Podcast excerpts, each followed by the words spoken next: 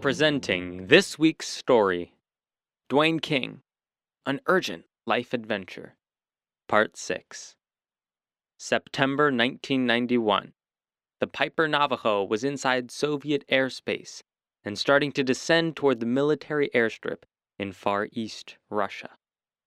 At age 49, Dwayne King was stepping into an urgent and startling life adventure. He was part of an American led mission launched two years earlier to help revive the tiny network of evangelical and Baptist churches that had survived 70 years of Soviet government's attempts to eradicate Christianity in the USSR. Dwayne had been in God's school many years. Now, he and a team member went into a customs room. A Russian agent asked, What is purpose of your coming? Religious business. Dwayne answered, as earlier told to say. What in baggage? Clothes, personal belongings, gifts, printed materials. Take out. Dwayne began unpacking 200 Russian language New Testaments. This is not allowed. But we're not selling them. We're going to give them to people. You give me one. I'll give you two. He took two, slightly smiled, and said, Go. More guards and customs agents asked for and received Bibles. Soon the Americans were surrounded by people wanting Bibles.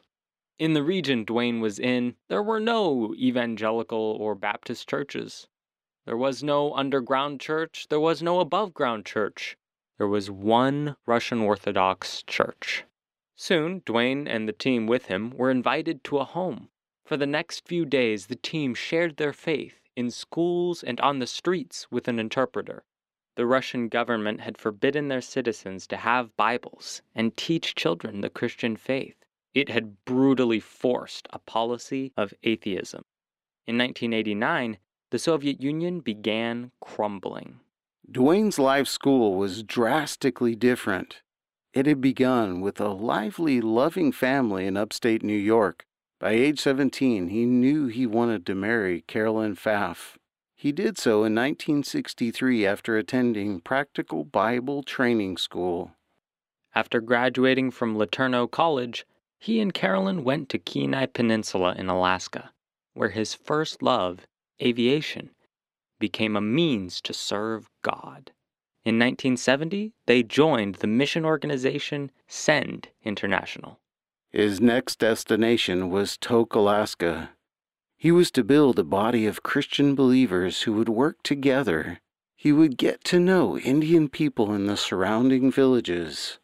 The next home for Dwayne, Carolyn, and their four children was above the Arctic Circle in Bettles, Alaska. He and Carolyn learned that God was at work in the people's hearts to whom they were teaching the Bible.